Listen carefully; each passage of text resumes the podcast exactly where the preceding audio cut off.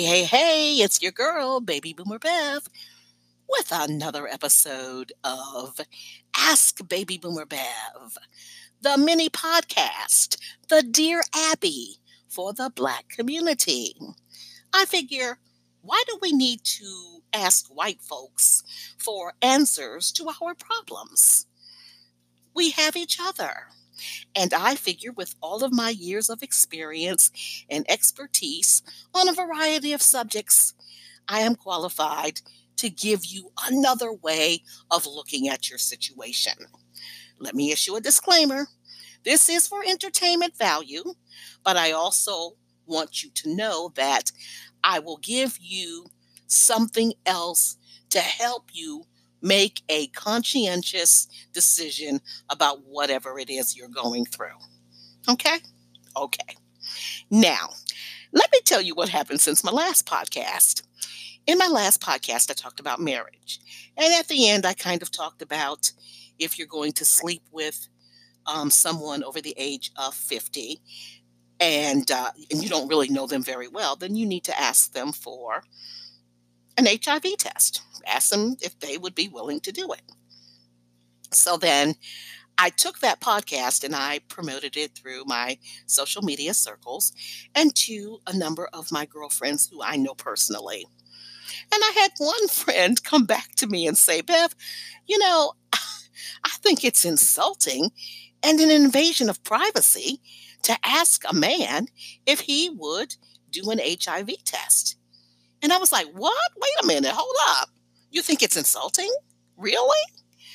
What is insulting is if you sleep with that man and he knows he has the virus and he doesn't even tell you. That's what's insulting. It's not an invasion of privacy. If you're willing to give up your body, which is a precious commodity, he should be willing or she should be willing to say to you, if you ask, yes, I will do that because I value you and I value myself. Now, if they choose not to do that, then of course, you still have the option of sleeping with them if you want to, but maybe you might want to think about keeping your legs closed just a little while longer until you find that person who is willing to conform to taking the test. And let me drop some truth on you just for a moment here. According to the Center for Disease Control, people 55 years and older accounted for 26% of all Americans living with diagnosed or undiagnosed HIV in 2015. Now, that was 4 years ago. So we all know those numbers have gone up. But check this out. In 2020, which is just next year, 6 months away, more than 70% of the infected people with HIV, AIDS, is expected to be 50 and older. More than 70% of us. More than 70% of us.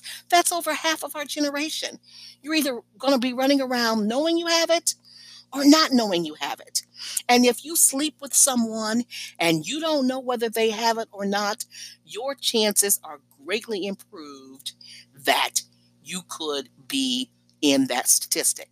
Because as I said in my previous podcast, when you sleep with an individual, you are sleeping with 20, 30, 40 other people that they may have slept with in their lifetime.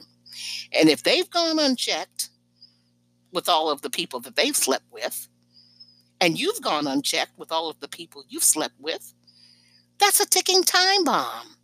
Why wouldn't you want to know? But, hey, it's on you.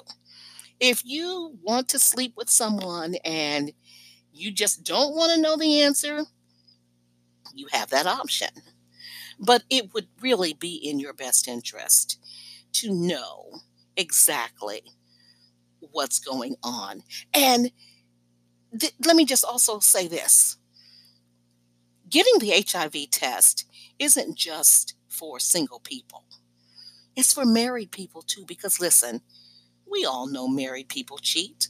I had a cheating husband. We all know they cheat. So what are you going to do in that situation? You know, he says, oh, well, this, you know, we're just going to do this one time. Or you say, oh, well, you know, I just want to do this one time. Well, one time could kill you. So what do you do then? Do you say, okay, can I see your health records? What do you do?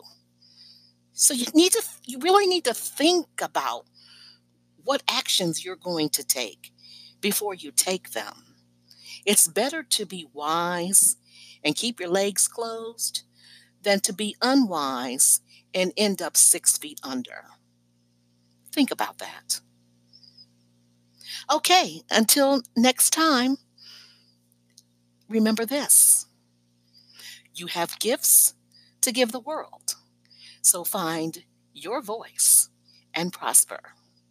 Remember, it's Ask Baby Boomer Bev, the Dear Abby for the Black community.